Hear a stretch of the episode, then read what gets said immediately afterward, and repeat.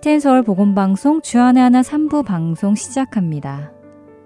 주안의 하나 3부에서는 2018년에 방송된 야곱의 하나님과 은혜의 설교가 준비되어 있습니다. 먼저 야곱의 하나님 함께 들으시겠습니다.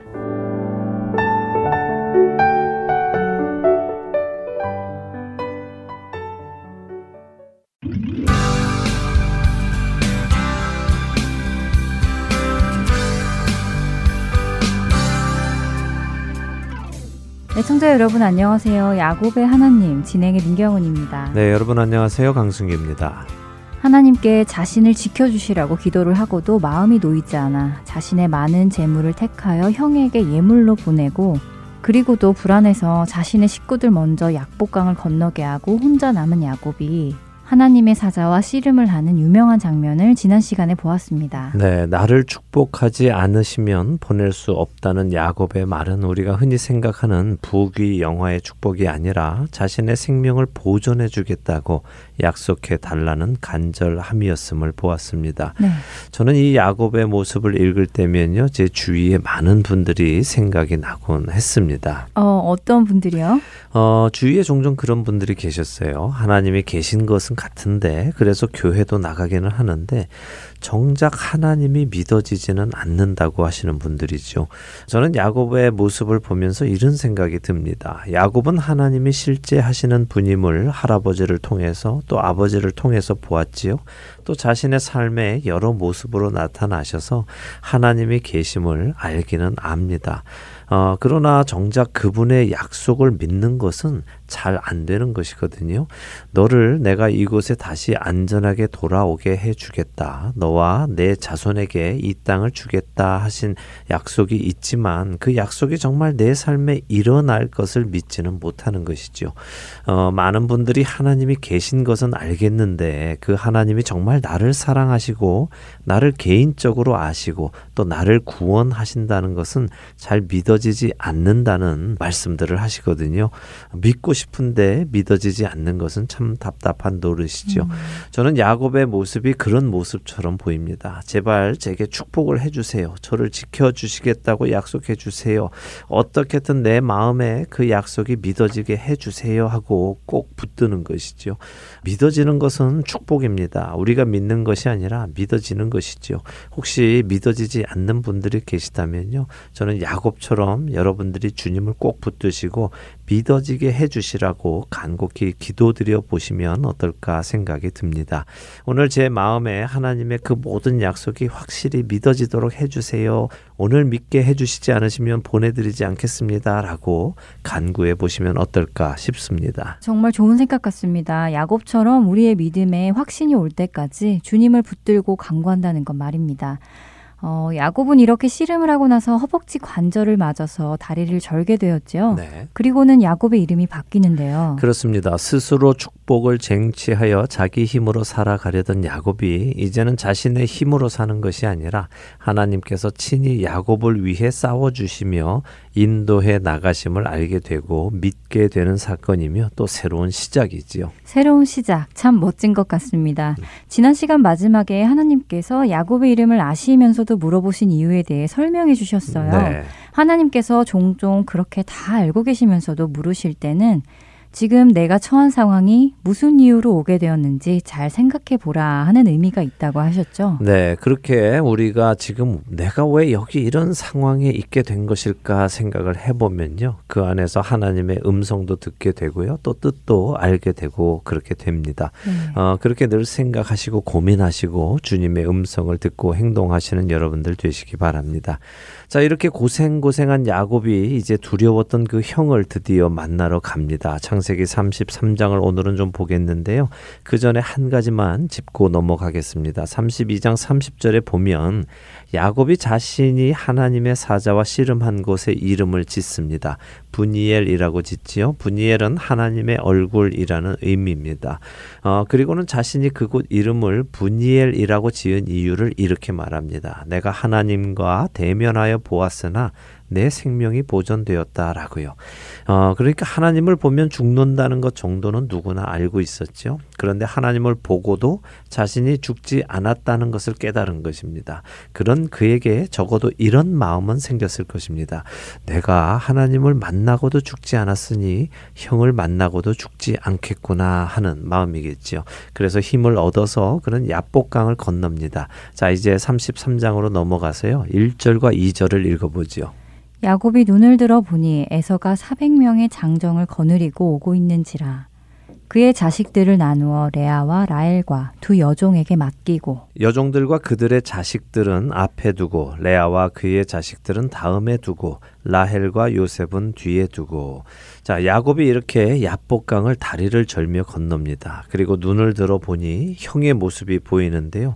어, 400명, 장정 400명과 함께 형이 나타났습니다. 야곱은 이제 이스라엘이라는 새로운 이름을 얻었습니다. 그러면 그가 지금 당장 이스라엘로 살아가느냐? 그것은 또 다른 문제입니다. 성경은 여전히 그를 야곱이라고 부릅니다. 그리고 앞으로 가면 갈수록 이스라엘이라는 이름을 종종 섞어서 쓰기 시작하지요. 그러나 야곱이라 불릴 때가 더 많습니다. 하지만 그 숫자는 점점 줄어들고 창세기 마지막에 가서는 그를 이스라엘로 호칭을 하면서 끝을 맺습니다. 이것은 우리도 마찬가지인데요. 우리는 예수님을 믿는 순간 크리스천, 그리스도인이라는 이름을 얻습니다. 네. 하지만 그날 당장 우리의 삶이 거룩한 그리스도인으로 완벽하게 변화되어 살지는 못합니다. 음. 여전히 실수하고 여전히 부족하고 여전히 온전한 믿음이 없고 그렇지요. 하지만 그런 우리도 점점 변해갑니다. 주 안에서 하나씩 변화를 얻습니다. 그리고 우리의 마지막은 그리스도인이라는 이름으로 마치게 될 것입니다. 그렇기에 너무 조급해 하실 것 없습니다. 물론 아무런 변화가 없는 것도 문제지요. 그러나 변화가 있는데 느린 것은 우리가 오래 참으 하시는 하나님을 따라서 우리도 참고 기다려 줄 필요가 있습니다. 그렇군요. 예. 자, 왜 이런 말씀을 드리느냐 하면요. 야곱이 지금 씨름을 하고요. 다리를 저는 상황에까지 왔지만 그래도 야복강에서 하나님의 사자를 통해 축복을 받고 새로운 이름을 받았고 자신이 하나님의 얼굴을 대면해 보고도 살았다며 그곳 이름을 분이엘이라고 할 정도로 믿음이 생기기는 했지만 그렇다고 해서 그가 완전히 변화한 것은 아니라는 말씀을 드리려고 그렇습니다. 여전히 그의 모습은 우스워 보입니다. 자, 2절에 보면 야곱이 자신의 식구들을 줄을 세우는데요. 그 세우는 순서가 아주 음. 재밌습니다. 아, 그러게요. 맨 앞에 여종 백성들과 그들의 자식들을 앞에 세우고 그 다음에 레아와 그의 자식들 그리고 라엘과 요셉은 제일 마지막에 둔 것이네요. 네, 우습죠. 네. 예, 사랑하는 순서 혹은 자신의 삶의 중요한 순서대로 세웠다고 말할 수 있겠지요. 자, 형이 옵니다. 400명이나 데리고 옵니다. 아직까지 형이 나에게 호의적일지 아니면 적대적일지 잘 모릅니다. 그렇게 혹시라도 형이 자신에게 적대적으로 나와서 치게 되면 어떻게 되겠습니까? 그렇기에 자신에게 덜 중요한 사람부터 그 순서 순서대로 줄을 세운 것이죠. 근데 이 부분을 잘 기억하셔야 되는데요. 이 부분을요? 왜 그렇죠? 예, 생각해 보세요. 자, 아내들은 그렇다고 치지요. 어차피 여종 빌하나 실바는 자신들이 종의 처지인 것을 알기 때문에 또 자신들이 그런 대우를 받는 것을 이해한다고 쳐도요. 일단 레아는 기분이 많이 나빴을 것입니다. 그렇죠? 그런데 네. 무엇보다도 자식들의 마음이 어땠겠나 우리가 생각을 해볼 필요가 있습니다. 음, 그렇군요. 어, 아무래도 자식들은 서로 나이가 비슷한 때에 같이 자라면서 서로 다른 대접을 받는 것에 민감했을 것 같네요. 그렇죠. 요셉이 막내이니까 형들이 요셉을 보호하기 위해서 제일 뒤에 세웠다면 이것은 참 보기에 좋은 모습인데요.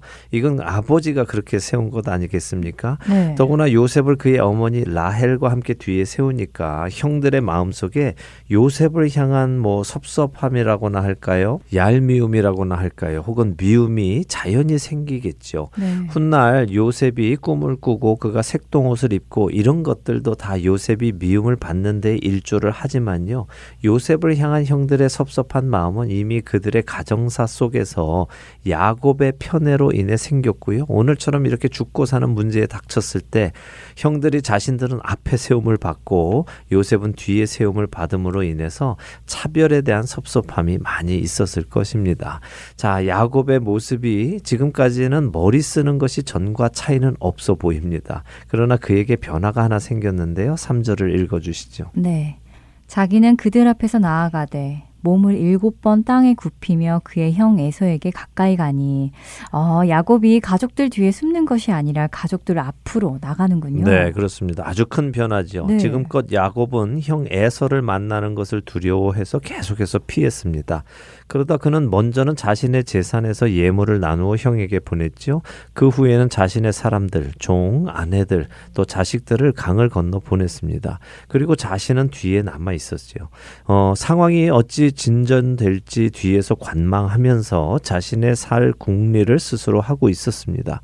그런데 이제는 다릅니다. 하나님의 사자와 씨름을 하고 하나님으로부터 야곱을 지켜주시겠다는 축복을 받음으로 그에게는 전과 다른 변화가 왔습니다. 이제는 가족들 뒤에 숨는 것이 아니라 그가 가족들 앞으로 나갑니다.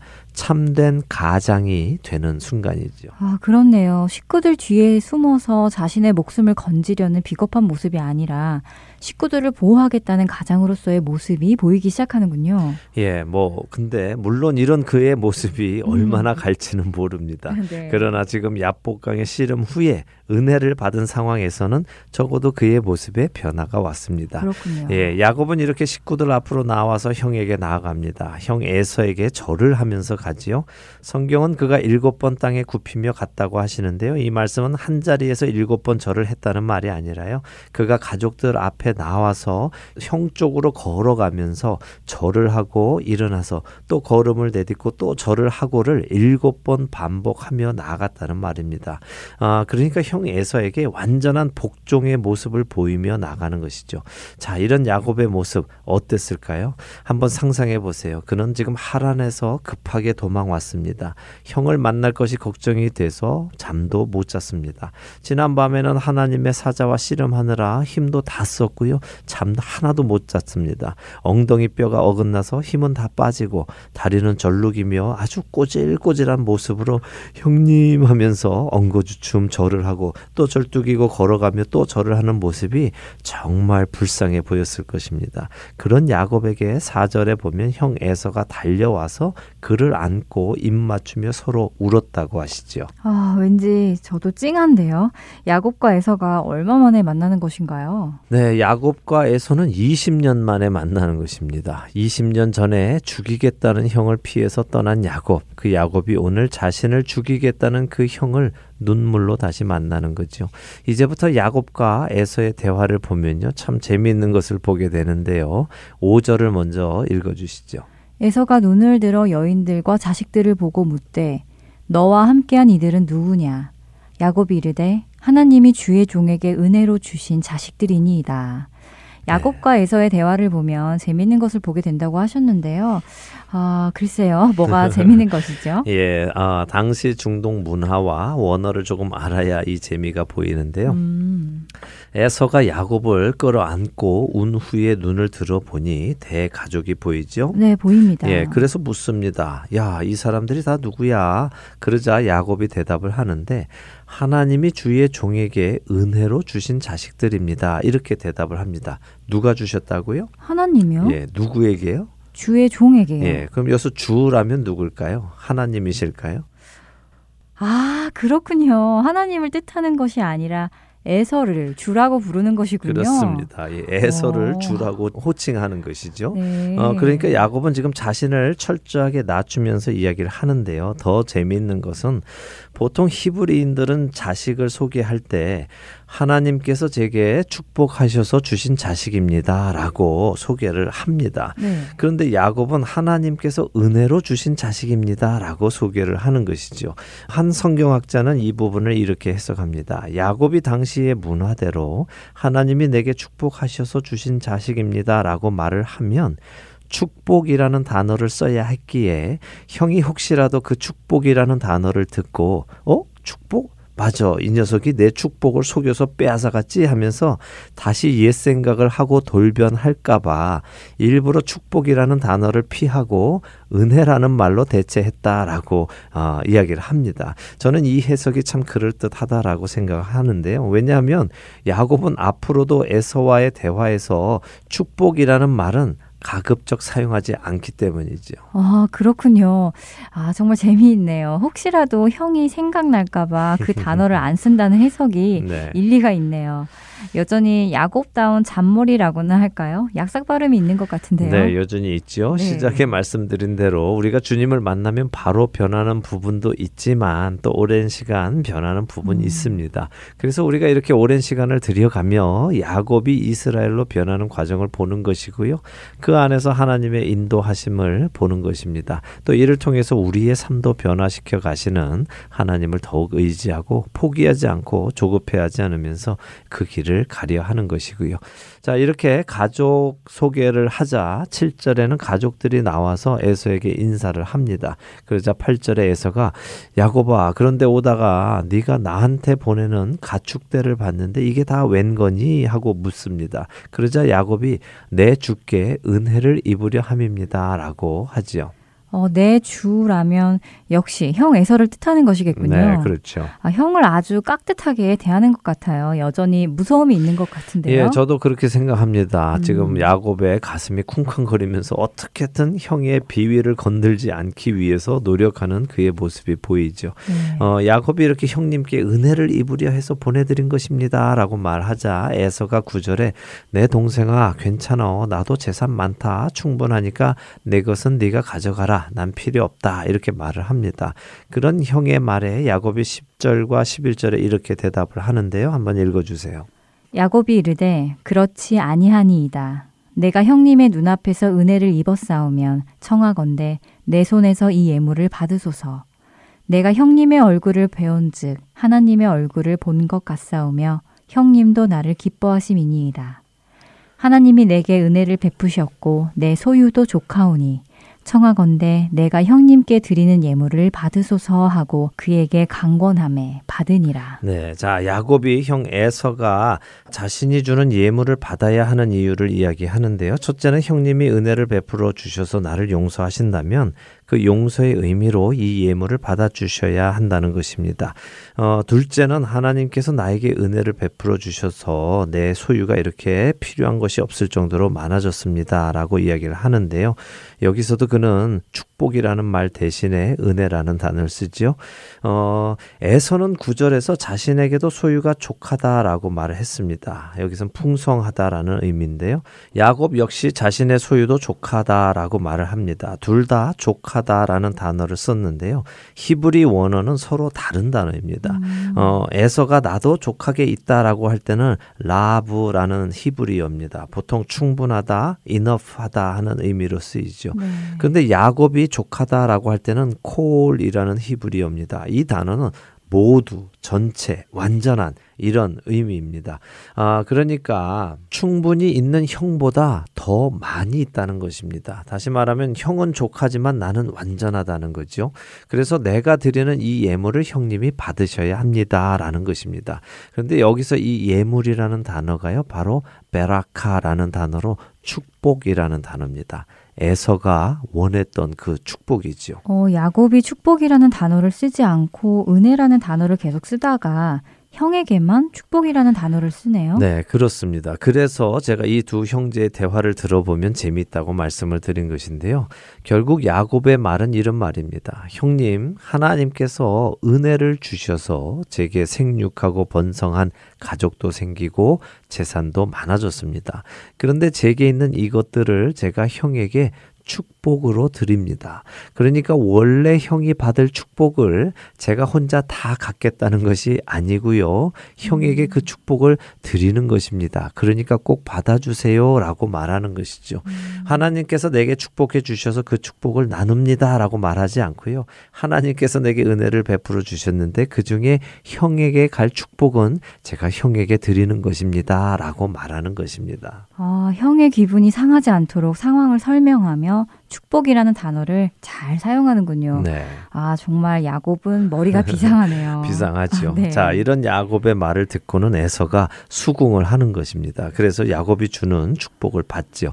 그리고는 야, 이제 떠나자. 내가 너와 함께 가겠다라고 12절에 말을 합니다. 고향으로 들어가는 길을 에서가 인도하겠다는 것이죠. 자, 이 정도면 형 에서의 마음이 다 풀린 것 같습니다. 그렇죠? 그러게요. 동생을 20년 만에 만나서 부둥켜 안고 울고 재수 씨들과 조카들 얼굴도 보고 또 동생이 축복을 가로채서 어디 가서 혼자 잘 먹고 잘 살고 있는 것이 아니라 이렇게 형에게 나누어 주는 것을 경험하고 나니까 마음이 편해진 것 같습니다. 아마 이것도 하나님의 은혜겠지요. 네, 그렇죠. 하나님이 지켜 주신 것이죠. 그럼 형이 안내를 해줄 테니 함께 가자고 하면 가는 것이 정상일 텐데요. 네, 대부분은 그렇게 하는 것이 자연스럽죠. 네. 아유, 형님 감사합니다. 먼 길 가야 하는데 형님이 이렇게 나와 주시니 어렵지 않고 찾아가겠네요. 혹시 길에서 강도라도 만나 면 어쩌나 걱정을 했는데 말입니다. 이러면서 가는 것이 정상입니다. 그렇죠. 예, 그런데 야곱은 다릅니다. 13절을 읽어 보세요. 야곱이 그에게 이르되 내 주도 아시거니와 자식들은 연약하고 내게 있는 양떼와 소가 새끼를 데리고 있은즉 하루만 지나치게 몰면 모든 때가 죽으리니 네. 어, 야곱이 여러 가지 이유를 대네요. 네. 자식들이 아직 어리고 양떼와 송아지가 있는 어미소들이 있어서 너무 빨리 가면 다 죽는다고요. 그렇습니다. 그래서 14절에 음. 야곱은 형님은 다 장정들이니까 우리랑 같이 가시면 너무 늦습니다. 그러지 마시고 먼저 가세요. 그럼 제가 천천히 이 식솔들을 다 인도해서 형님이 계시는 세일로 가겠습니다. 라고 말합니다. 그러자 에서가 15절에 어 그래? 그럼 알았다. 그래도 위험하니까 내가 내 종 중에 몇 사람을 너한테 주고 갈게. 그 음. 사람들이 너를 지켜줄 거야. 라고 또 동생의 안전을 걱정을 해줍니다. 음. 그런데도 야곱은 아닙니다, 형님. 뭐하러 그렇게 수고하십니까? 음. 괜찮습니다. 마음만으로도 감사합니다 하면서 에서의 종들이 자신에게 남아 있는 것을 거부합니다. 그래서 어. 16절에 에서는 세일로 혼자 돌아가지요. 그렇군요. 어, 그럼 야곱이 자기가 말한 대로 세일로 가서 형을 만나나요? 예, 우습게도 성 경에는 야곱이 세일로 가서 형을 만난다는 이야기는 없습니다. 아, 그렇군요. 어, 그러니까 야곱은 사실 형 근처에 갈 생각이 없는 것이죠. 아. 괜히 근처에 있다가 언제 형의 마음이 바뀌어서 자신을 칠지 불안하기 때문입니다. 네. 그래서 야곱은 형에게 먼저 가 있으라고 해 놓고는 형과의 만남을 마무리하는 것입니다. 아마 휴 하고 안도의 한숨을 내쉬었겠죠. 음. 17절부터 20절을 읽어 보시면요. 야곱이 숲곳에 이르러 집을 짓고 가축을 위해 우리간을 지었다고 하십니다. 아, 숲곳은 야복강 근처입니다. 거기에 가축의 우리를 짓고 자기 집을 지었죠. 어, 야곱은 형이 있는 세일이나 아버지가 계시는 부엘세바로 가지 않습니다. 대신 이 세겜이라는 곳으로 가서는 그곳에 밭을 사고 재단을 쌓고 하나님을 부릅니다. 그리고 그곳의 이름을 엘 엘로헤 이스라엘 이것을 번역하면요 어, 하나님 이스라엘의 하나님이라는 뜻입니다. 음. 드디어 야곱이 아브라함의 하나님, 이삭의 하나님을 자신의 하나님으로 받아들이고 부르는 것이죠. 야곱과 하나님의 관계의 공식적인 시작인 것입니다. 자, 오늘은 여기까지 보겠는데요. 일단 여기까지의 모습은 하나님의 인도하심으로 어렵지만 그래도 평탄하게 왔습니다. 장인 라반의 손에서도 형 에서의 손에서도 하나님께서 지켜 주셨습니다. 그렇다면 이제 야곱은 어떤 모습이 되어야 할까요? 하나님을 전적으로 의존하며 그의 삶을 자신의 할아버지와 아버지처럼 하나님께 드리고 동행하며 살아야 하겠죠. 네, 그렇게 되기를 기대하지요. 네. 어, 그렇지만 야곱의 삶은 그리 평탄하지는 않습니다. 그가 앞으로 어떤 삶을 계속해서 살아갈지 우리가 보도록 하겠습니다. 네, 한 주간도 주 안에서 평안하시고 믿음이 더 굳건해지시기를 바랍니다. 다음 주에 뵙겠습니다. 안녕히 계세요. 안녕히 계십시오.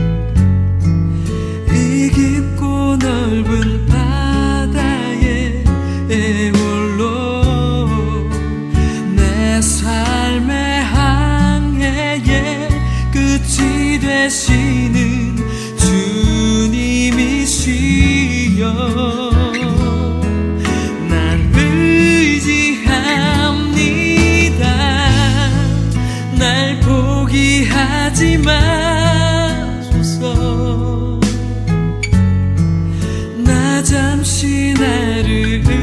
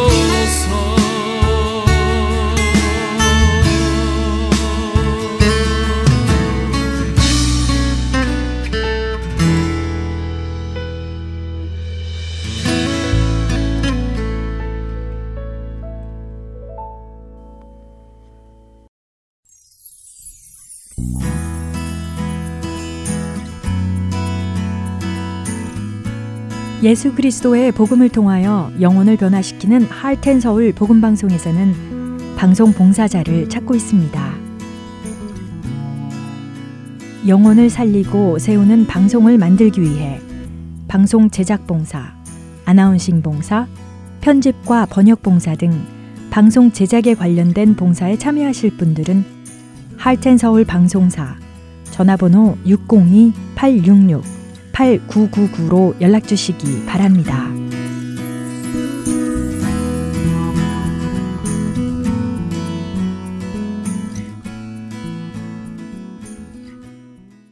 요한계시록 강의 설교 시간입니다.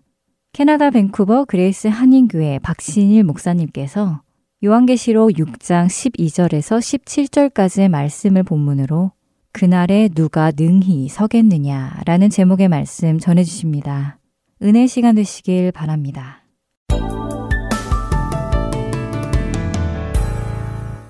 오늘 아, 함께 요한계시록 다섯 번째 말씀을 나누려고 합니다. 오늘 요한계시록 6장 7장을 중심으로 다루는데 요한계시록 6장 12절로 17절까지 말씀을 아, 제가 봉독해 드리겠습니다.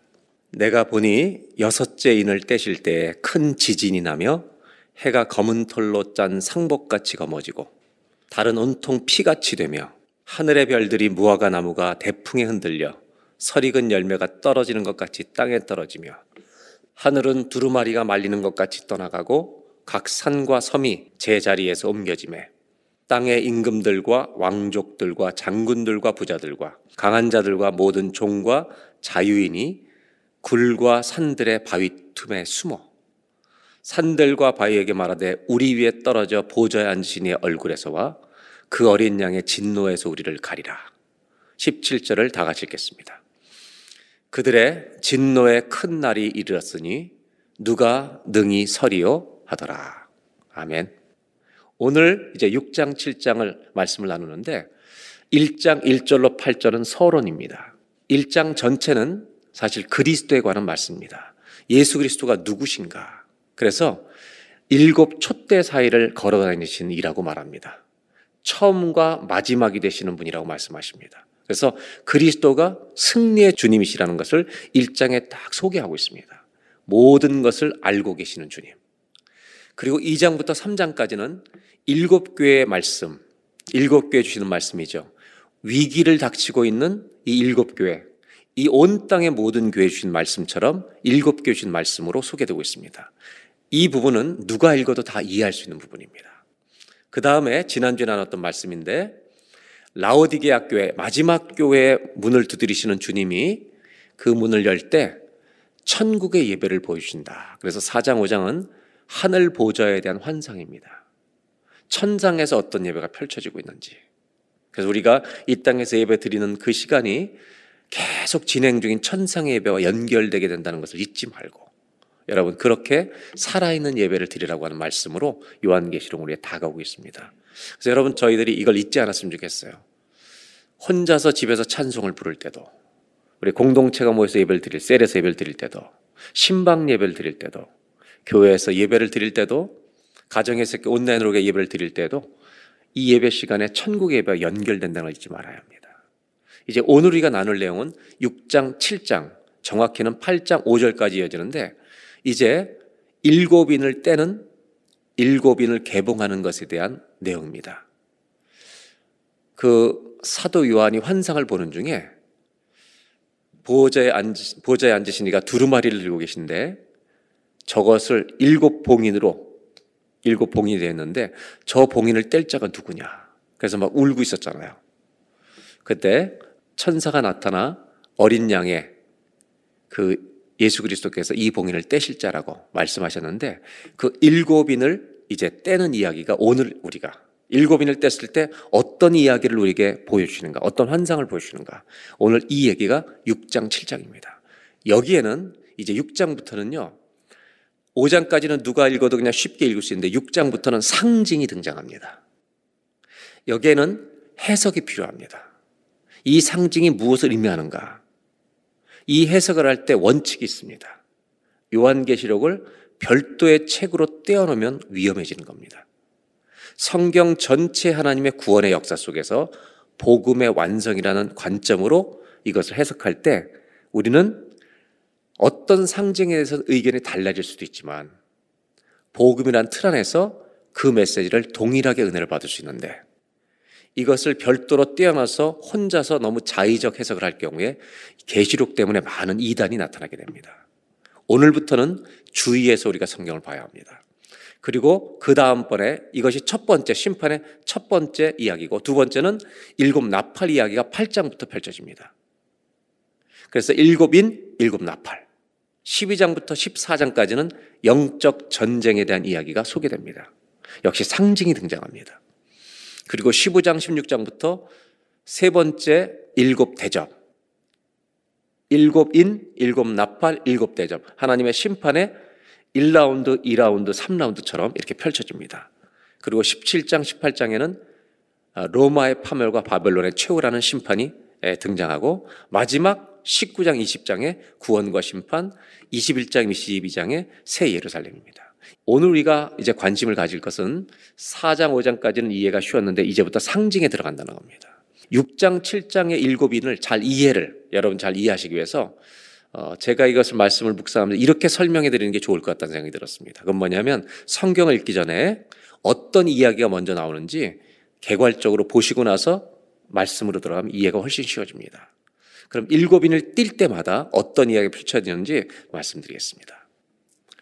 첫 번째 인을 띄면 흰 말이 등장합니다. 흰 말을 탄 자가 등장합니다. 결국 네 종류의 말이 등장합니다. 흰 말은 정복하고 있는 일들을 상징합니다. 즉 정복자를 상징합니다.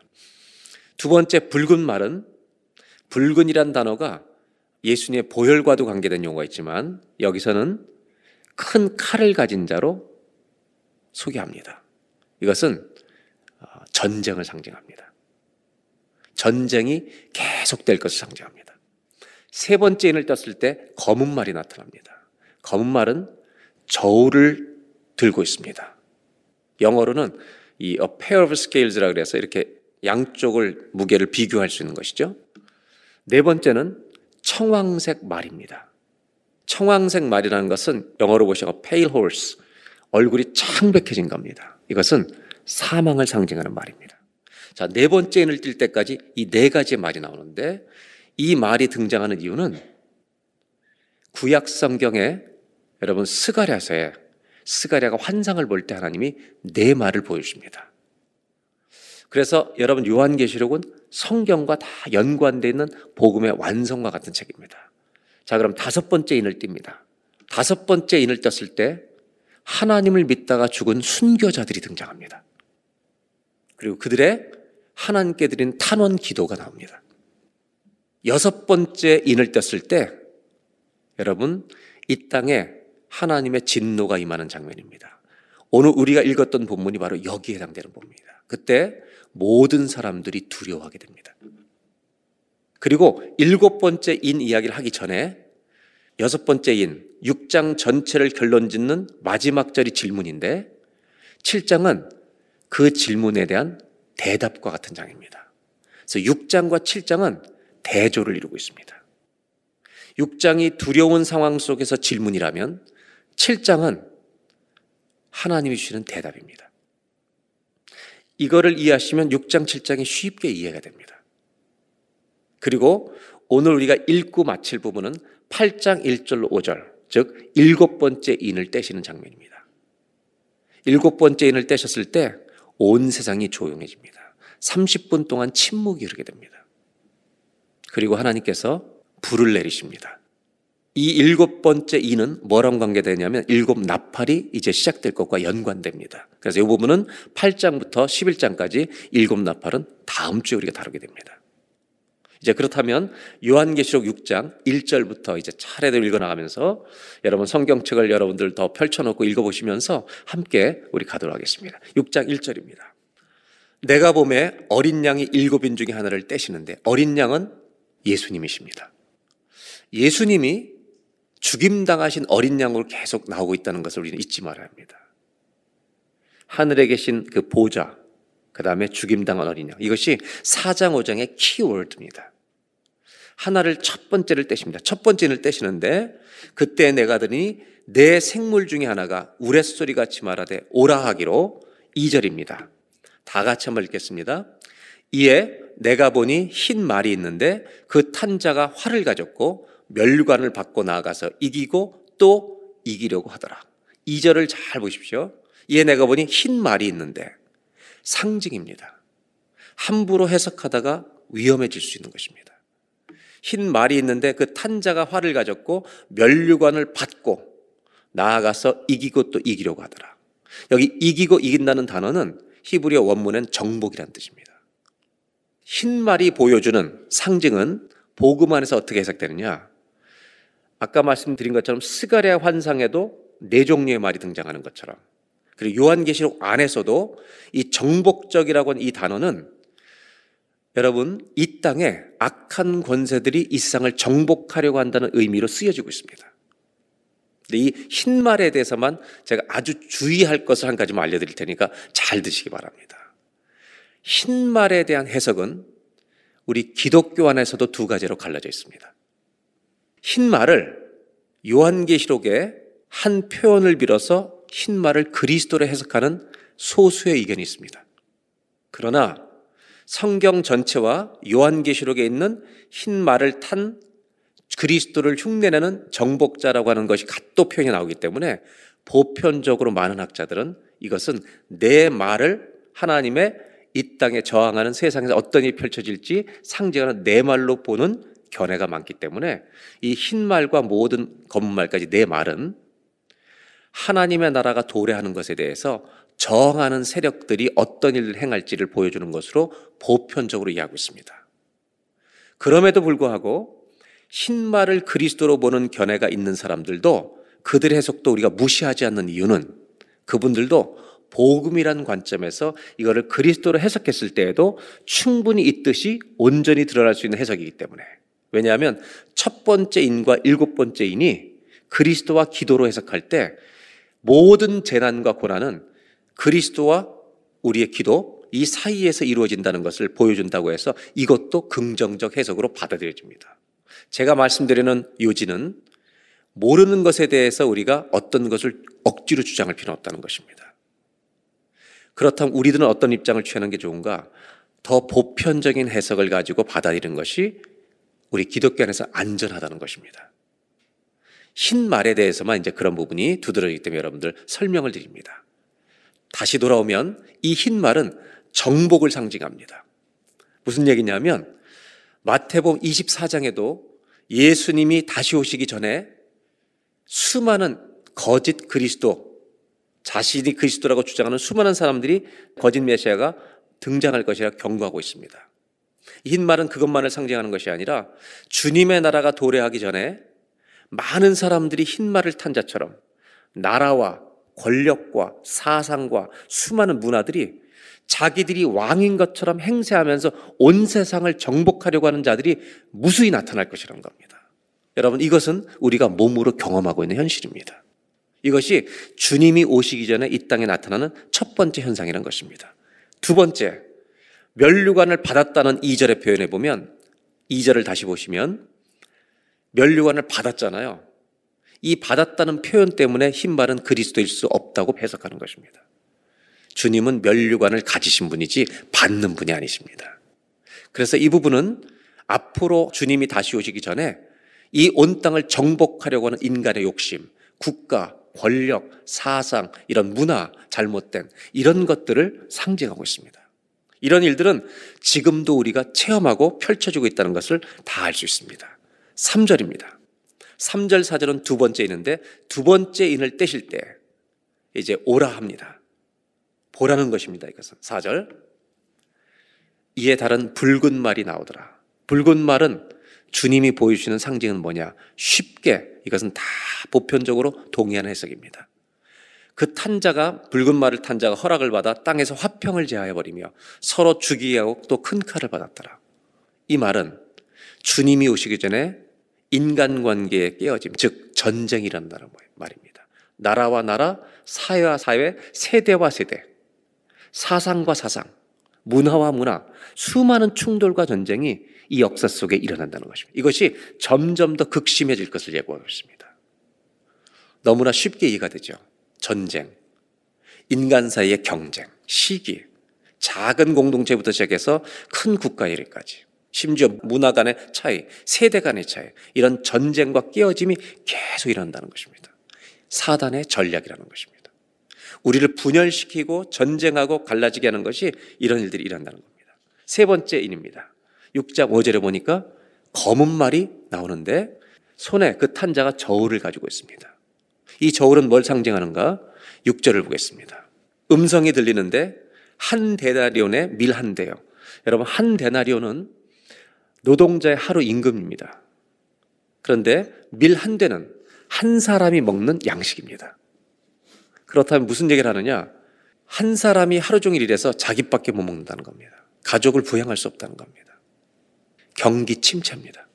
경제적인 불평등, 경제적인 위기들이 자꾸 일어난다는 것입니다. 부자는 점점 더 부자가 되고 가난한 사람은 점점 더 가난해지는. 이것이 바로 세 번째로 경제적인 위기입니다. 이것들이 계속 세계 도처에서 나타날 것이라는 겁니다. 7절입니다. 네 번째, 인을 떼실 때 오라 하니까 8절. 청황색 말이 나옵니다. 이것은 창백한 말입니다. 그 탄자 이름은 사망입니다. 다른 해석의 여지가 없습니다. 여러분, 수많은 죽음이 따라온다는 것입니다. 이 청황색 말이 상징하는 게 뭔지 아십니까? 전쟁으로도 죽죠. 그런데 여러분, 이 말씀 속에는 전염병도 포함하고 있습니다. 수많은 전염병들이 사람을 죽이게 된다는 것입니다. 땅 4분의 1을 건재를 얻어 많은 사람들을 죽게 한다는 것입니다. 이 네 말을, 네 종류의 말을 보여주는 이유가 무엇입니까? 주님이 오시기 전에 세상은, 세상 가운데 이런 일들이 펼쳐질 것이라는 겁니다. 이런 전쟁, 정복, 기근, 살인, 죽음, 전염병들이 계속 일어나는 현실 속에서 이런 고통스러운 일이 일어나게 하는 이유는 뭔가? 이걸 보여주시는 이유는 여러분 이런 세상 속에서 피조물들은 구원을 찾게 될 것이라는 겁니다. 하나님을 갈망하게 된다는 것입니다. 그래서 예수 믿는 성도들은 그리스도인들은 주님 앞에 더 부르짖게 된다는 겁니다. 그때 이제 중요한 여러분 종말에 대한 개념을 잘 알고 계시겠지만 설명드리면 예수님이 첫 번째 첫 번째 오신 이후부터 다시 오실 때까지를 기독교에서는 종말이라고 부릅니다. 천년일지, 이천년일지, 삼천년일지 우린 모릅니다. 주님이 다시 오시는 시간까지를 왜 종말이라고 말하느냐 하면 예수님이 오심으로 하나님 나라를 보여주셨기 때문입니다. 그리고 하나님의 나라가 완성될 때까지 주님의 나라가 이 땅에 도래하는 이런 나라의 하나님의 나라의 모든 권세가 이 땅에 악을 정복하는 그때까지 이 두 세계는 충돌한다는 겁니다. 사람들은 이것이 비슷한 충돌인 줄 아는데 아닙니다. 주님이 다시 오신 날 완전 일방적인 승리로 끝이 납니다. 그런데 주님의 나라의 도래를 막기 위해서 온 악한 세력들은 계속 저항을 하게 된다는 것입니다. 이것이 두 세계 충돌입니다. 이런 충돌이 일어날 때 초대교회 로마 세계가 권력을 잡고 있을 때 여러분 세상은 마치 주님의 나라보다 세상이 이기는 처럼 보인다는 것입니다. 우리 눈에는 그렇게 보이지만 실제는 하나님의 나라가 완승을 하게 될 거라는 것입니다. 그러므로 핍박 중에 있는 성도들은 믿음을 잘 지키면서 이 나라의 도래를 믿고 눈에 보이는 것으로 모든 것이라고 믿지 말고 하나님의 나라의 도래를 믿고 믿음을 지키라고 하는 것의 목적으로 이러한 이야기를 보여주고 계십니다. 자, 그렇다면 구절입니다 다섯 번째 인을 뛸때 어떤 일어나는가? 내가 보니 하나님의 말씀과 그들이 가진 증거로 말미암아 죽임을 당한 영혼들 순교자의 얘기를 합니다. 말씀을 지키다가 죽은 수많은 영혼들이 있습니다. 재단 아래에 있어서 이 재단 아래는 어떤 곳이냐? 레위기에 희생 제물에 피를 뿌리는 곳입니다. 하나님의 나라를 위해서 순교한 자들이 복음의 희생 제물이라는 것입니다. 10절 다 같이 한번 읽겠습니다. 이들이 기도합니다. 다 같이 읽어볼까요? 큰 소리로 불러 이르되 거룩하고 참되신 대주제여 땅에 거하는 자들을 심판하여 우리 피를 갚아주지 아니하시기를 어느 때까지 하시려 하나이까 아니 이렇게 복음을 지키다가 죽은 우리의 이 피를 여러분 이 땅을 심판해서 언제까지 갚아주시지 않고 기다리십니까? 그러면서 how long 어느 때까지 얼마만큼 기다려야 합니까? 그들이 탄식하며 기도합니다. 이것은 순교자들만이 아니라 핍박당하는 성도와 교회들의 기도라고 볼 수 있다는 것입니다. 그때 11절입니다. 각각 그들에게 흰 두루마기를 주시며 이르시되 흰 두루마기죠. 흰 옷을 주시는 거죠. 여러분 성도들이 입으로 오시죠. 잠시 동안 더 쉬라.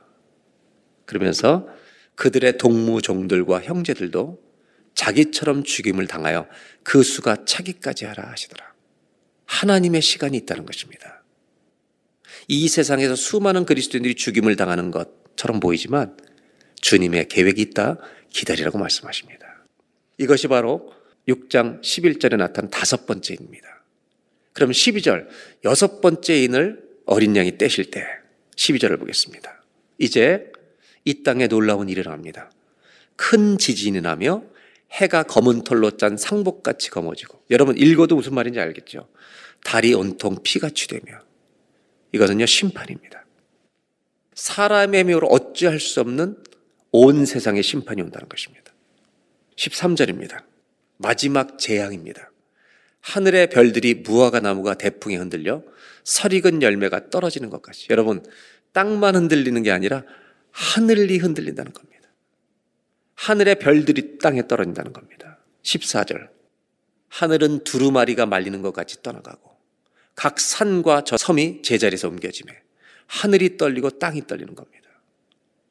이런 심판의 날, 마지막 심판이 이 땅에 임할 때 15절 흰 말을 타고 왕처럼 행세했던 이 땅의 임금들과 왕족들과 장군들과 부자들과 강한 자들과 모든 종과 자윤이 굴과 산들의 바위 틈에 숨어버린다는 겁니다. 다 정말 이 세상에서 온갖 것 떠들던 모든 인간들이 전부 다 숨어버린다는 겁니다. 알아요. 피할 수 없다는 것을. 여러분 이것을 실제로 믿고 신앙생활 하라는 것입니다. 16절 다 같이 읽겠습니다.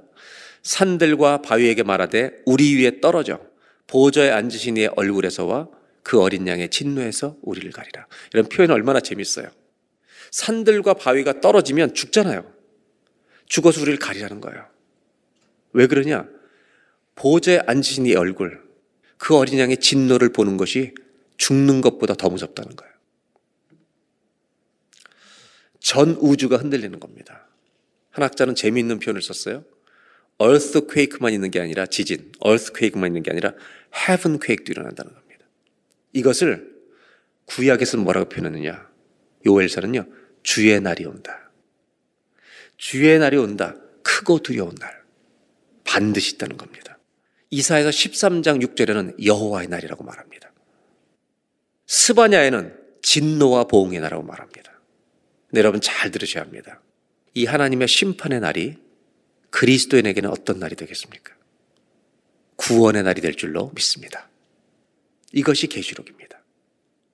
우리에게는 사는 날이 된다는 것입니다. 마가복음 13장에 주님이 이 땅에 다시 오셔서 하나님의 가리워진 얼굴을 드러내시는 날 사람들에게 진노와 심판의 날이 될 것이라고 이미 표현하고 있습니다.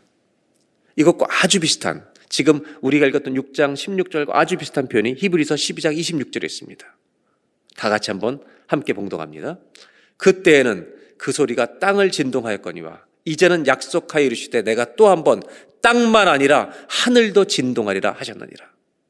성경은 기가 막히게 연결되어 있습니다. 여섯 번째 인을 뗐을 때 하나님의 진노 마지막 재앙이 임하는 날, 이 땅의 모든 임금들, 권력을 가졌던 사람들, 이 땅을 정말 호령하던 자들이 다 숨는다는 겁니다. 바위 틈에 숨어서 산들과 바위가 내게 떨어지게 하라는 겁니다. 어린 양의 진노를 가리워 달라고. 6장은요, 이 한 절을 위해서 존재합니다. 뭔지 아세요? 이 진노의 날, 우리가 할 말은 이거밖에 없다는 겁니다. 이 질문입니다. 6장 17절. 이게 마지막 절이에요, 6장에. 다 같이 한번 크게 한 목소리 읽겠습니다. 시작. 그들의 진노의 큰 날이 이르렀으니 누가 능히 서리요 하더라. 여섯 번째 인을 딱 띄고 이 질문이 던져져요. 이 질문이 6장 전체를 결론 짓는 한 문장입니다. 누가 능히 그날에 여호 앞에 서겠느냐 이거예요. 하나님의 마지막 심판이 올 텐데 누가 능히 여호 앞에 설 수 있겠느냐는 거예요. 아무도 없습니다. 누가 능히 서리요? 이 질문을 위해서 6장 전체가 존재하고 있습니다. 어쩌면 이 한 절만 안다면 6장 전체를 이해하는 겁니다. 아, 이 환상을 왜 보여주시는가? 일곱인을 떼시는 게 왜 일어나는가? 누가 요 앞에 진노의 날에 누가 설 수 있느냐? 주의 날이 오면. 땅이 흔들리고 하늘이 흔들리는데 대답해 보라는 것입니다. 일곱 번째 인을 떼기 전 이거에 대한 대답이 7장에 주어집니다. 우리는 대답을 알고 있습니다. 그런데 이 대답에 확신을 주시는 겁니다. 여러분, 이 날에 요 앞에 설 수 있는 자는 예수 믿는 자밖에 없습니다. 아멘. 예수 믿는 자밖에 없습니다. 심판을 견딜 수 있는 자, 예수 그리스도의 어린 양의 피로 씻김 받은 자들 밖에 없습니다. 그것을 7장에서 확증해 주는 것입니다. 그래서 7장은 6장의 마지막 질문에 대한 대답입니다. 자, 7장 1절부터 3절까지 보겠습니다. 이 일 후에 내가 내 천사가 땅 내 모퉁에 선 것을 보니 땅의 사방의 바람을 붙잡아 바람으로 하여금 땅에나 바다에나 각종 나무에 불지 못하게 하더라. 여러분 7장에 이 소리가 들린다면 천사가 바람도 불지 못하게 하는 겁니다. 2절 또 보면 다른 천사가 살아계신 하나님의 인을 가지고 아주 중요한 구절이에요. 하나님 인을 가지고 해 돋는 데로부터 올라와서 땅과 바다를 해롭게 할 권세를 받은 네 천사를 향하여 큰 소리로 외쳐. 이제 모든 재난을 일으킬 수 있는 권세를 가지고 있는 천사를 향해 소리를 칩니다. 다른 천사가 하나님의 살아계신 하나님 인을 가지고 와서 이 용어들이 하나님의 인이라는 용어들이 이 당시에 황제들이 가지고 있는 인을 상징하는 겁니다. 근데 하나님의 인을 가져온 겁니다. 황제인이 아니라 3절 이르되 우리가 우리 하나님의 종들의 이마에 인치기까지 여러분이 상징이라는 걸 아셔야 합니다. 하나님의 인을 가지고 하나님의 백성들의 이마에 다 인을 실링 하는데 인치기까지 땅이나 바다나 나물들을 해하지 말라. 여러분, 지금 하나님의 이 말씀은 하나님의 백성들에 대한 철저한 보호하십니다. 인치심을 얘기하는 겁니다. 여기서 많은 사람들이 오해를 하기 시작합니다. 왜? 하나님의 백성들의 이마에 인친다는 상징적 표현과 나중에 교시록에 짐승의 표를 받은 사람들이 있다는 게 나옵니다. 그래서 여러분 이걸 보면서 사람들이 무서워해요. 인치심이라는 것은요, 하나님의 백성들이 재난 오기 전에 다 주님이 보호를 먼저 해주신다는 것을 여러분 우리가 믿고 있으라는 약속입니다. 이런 재난이 오기 전에 우리 모두는 그리스도로 인치심을 받는 것입니다. 인치심이 얼마나 중요한가? 이걸 보면서 저와 여러분들 정말 마음속에 아멘이 있길 바랍니다. 이 모든 재난 이전에 우리는 주의 인치심을 이미 받은 줄로 믿습니다. 다른 것은 이길 수가 없습니다. 그렇다면 4절입니다. 인침을 받은 숫자가 얼마인가? 14만 4천입니다. 여러분, 14만 4천이라는 숫자 때문에 수많은 이단이 나왔습니다. 14만 4천만 되면 우리 주님이 오신다고 얼마나 많은 이단들이 그렇게 주장했는지 모릅니다. 이 14만 4천은 상징입니다. 어떤 상징이냐? 5절부터 8절 이르는데 12지파의 인원을 소개합니다. 5절만 보겠습니다, 제가. 5절. 유다 지파 중에 인침을 받은 자가 1만 2천이요. 루벤 지파 중에 1만 2천, 갓 지파 중에 1만, 이렇게 해서 12지파가 다 1만 2천을 소개하는데, 1만 2천, 12 곱하기 12이 돼야만 14만 4천이 나옵니다. 완전과 완전히 겹친 숫자입니다. 14만 4천은 통계적인 숫자가 아니라 하나님 백성의 수많은 무리를 상징하는 상징의 숫자지 이거는 우리가 하나 둘 셋 통계 숫자가 아니라는 것을 명심하셔야 합니다. 이 땅에 하나님을 믿는 온 세계 하나님이 기뻐하시는 수많은 그 추가 차기까지 기다리시는 하나님을 믿는 수많은 무리, 그 주님이 보시는 완전의 숫자를 상징하는 것입니다. 자, 그렇다면 누가 인칭을 받은 성도들인가? 저는 한 7, 8년 전에 미국에 내려갔을 때, 그 무슨 베리칩인가요? 7, 8년 전 정도 된 것 같아요. 미국에 있는 어떤 한국 목사님이 저를 만나 다른 분들하고 얘기하고 있는데, 돌아다니면서 그 반대 운동 사인을 막 받는 거예요, 그때. 저는 개인적으로 너무 지나치게 예민하게 반응하는 거 아닌가. 여러분, 주님이 인치신 사람은요, 우리가 병원에 입장하기 위해서 병원에 들어가기 위해서 나중에 여기다 우리가 발을 넣는다. 바코드 반대하는 운동도 많잖아요. 저는 예수노를 말씀드린 게 아닙니다. 어떤 것을 우리 안에 뭐 의학적으로 편리성을 위해서 집어넣는다 해도 주의 인치심에는 변함이 없다는 것을 아셔야 합니다. 아멘? 두려워하지 마시길 바랍니다. 내 몸에 악한 것들이 와서 내 몸의 팔에다가 어떤 글자를 새겨도 우리는 예수의 인치심 하나면 끝입니다. 그것으로 주님의 손에 소를 빼앗을 자가 없습니다. 에베소 1장 13절. 여러분, 우리가 예수 그리스도의 복음을 듣고 믿을 때 성령으로 인쳐주신 것입니다. 인치심은 언제 일어나는가? 예수를 믿을 때 일어납니다. 그 다음에 고린도후서 1장 22절입니다.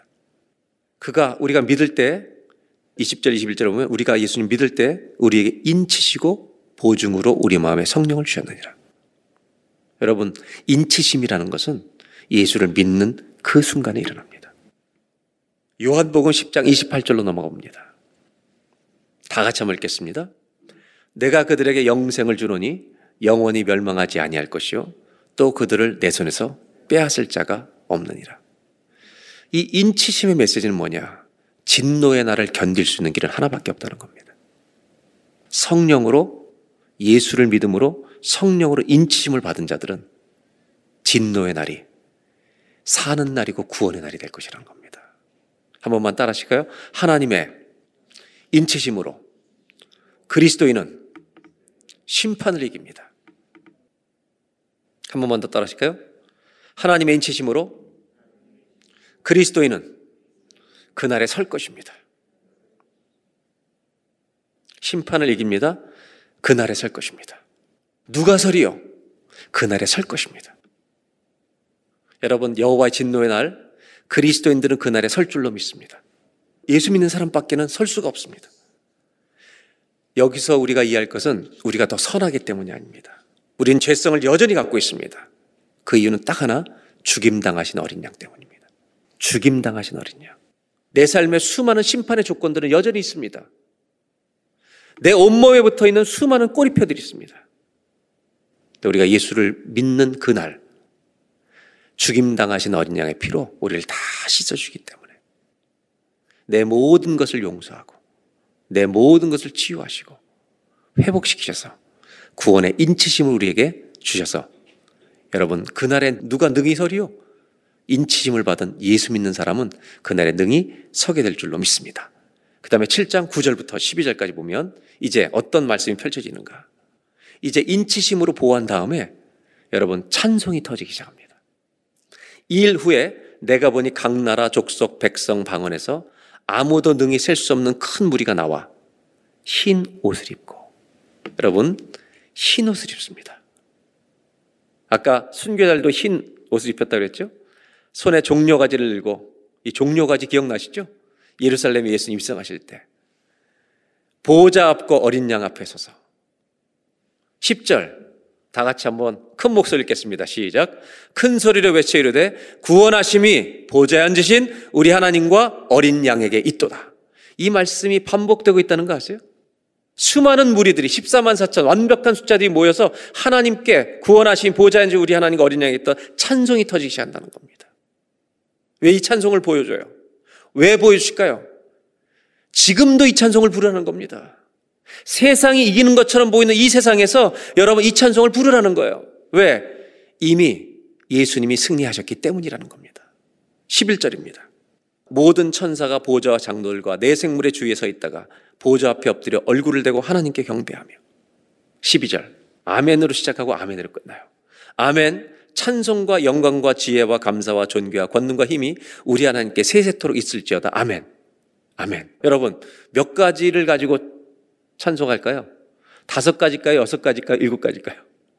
일곱 가지. 찬송, 영광, 지혜, 감사, 존귀, 권능, 힘.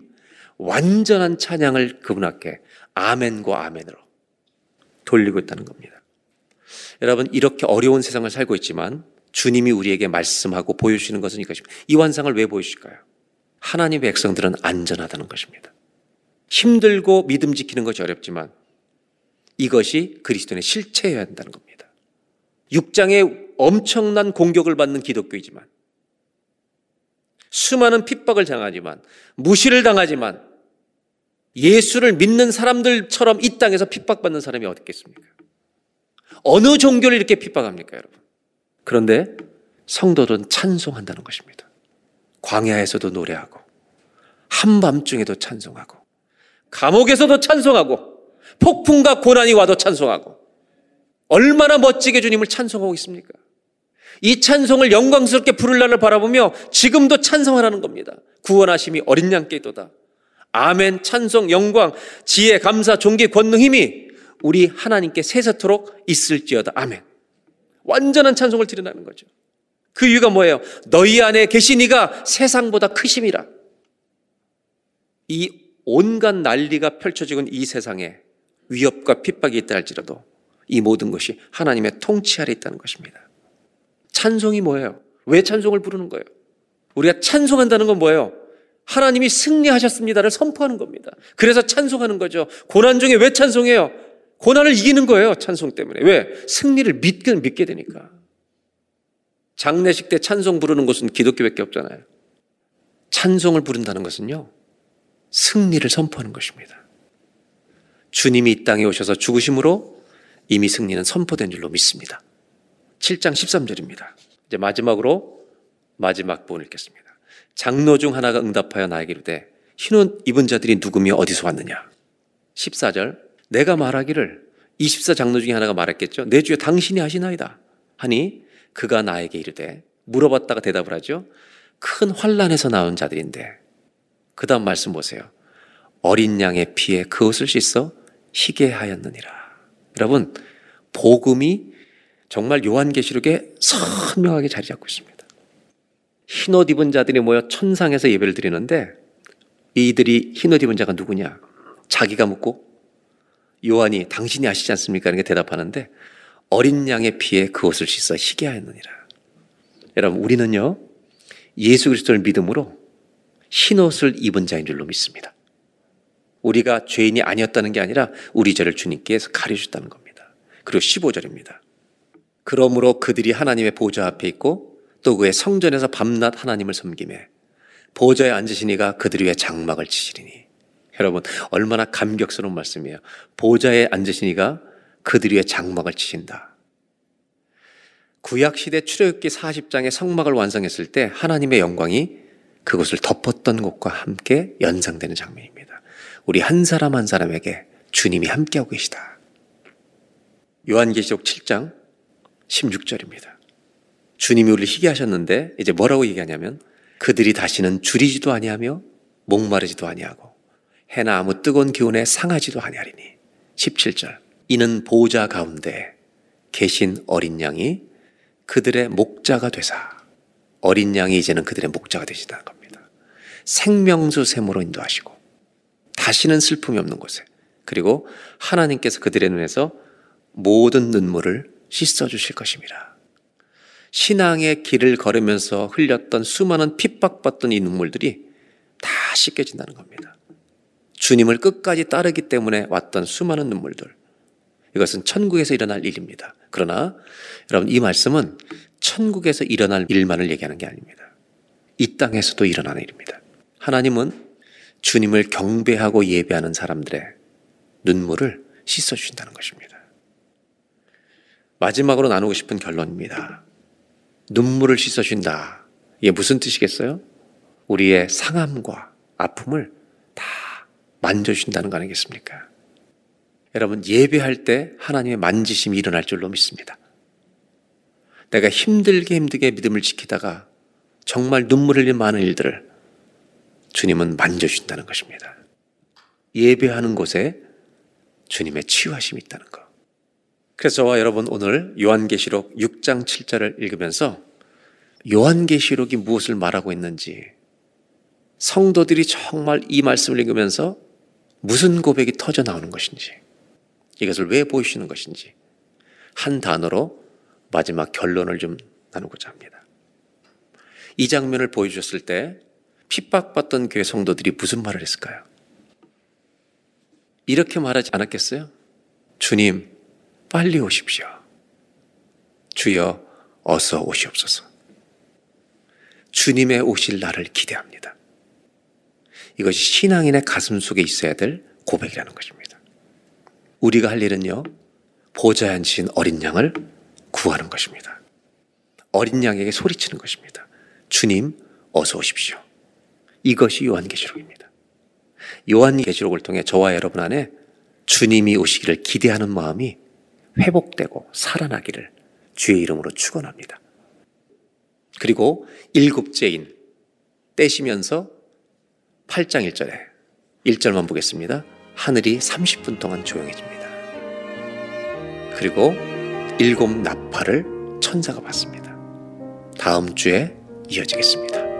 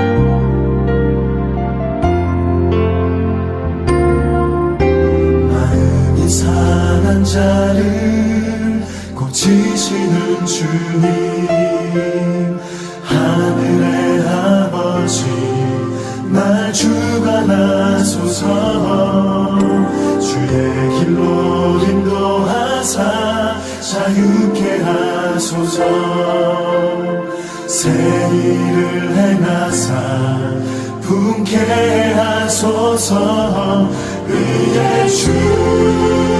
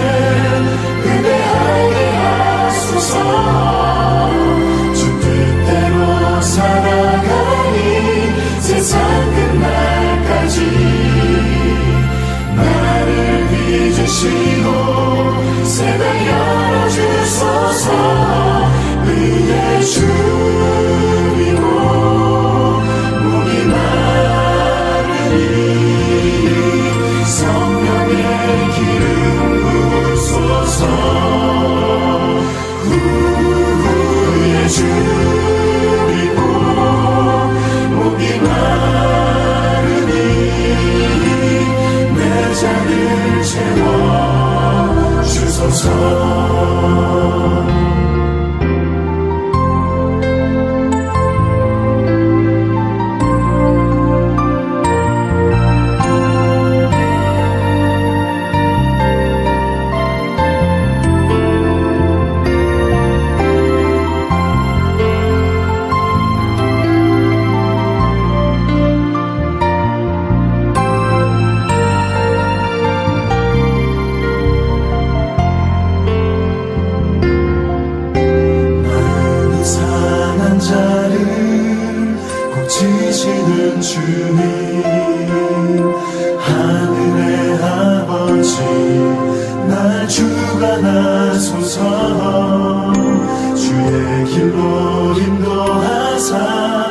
자유케 하소서 새 일을 행하사 분케 하소서 의의 주이고 목이 마르니 성령의 기름 부소서 후의 주 마르니 내 잔을 채워 주소서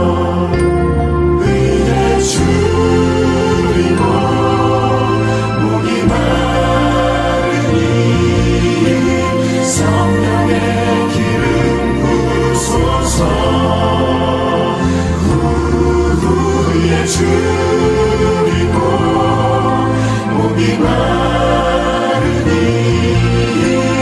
내 잔을 채워 주소서.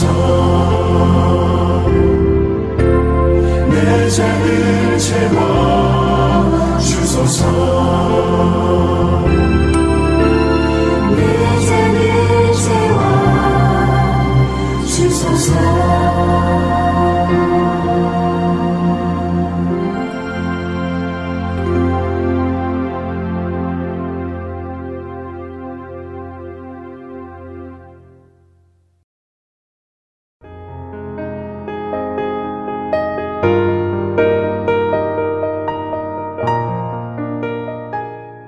지금까지 주안의 하나 3부 청취해 주셔서 감사드립니다. 다른 방송들을 더 듣고 싶으신 분들은 홈페이지 www.할테인서울.org에서 특별 방송을 클릭하시면 들으실 수 있습니다.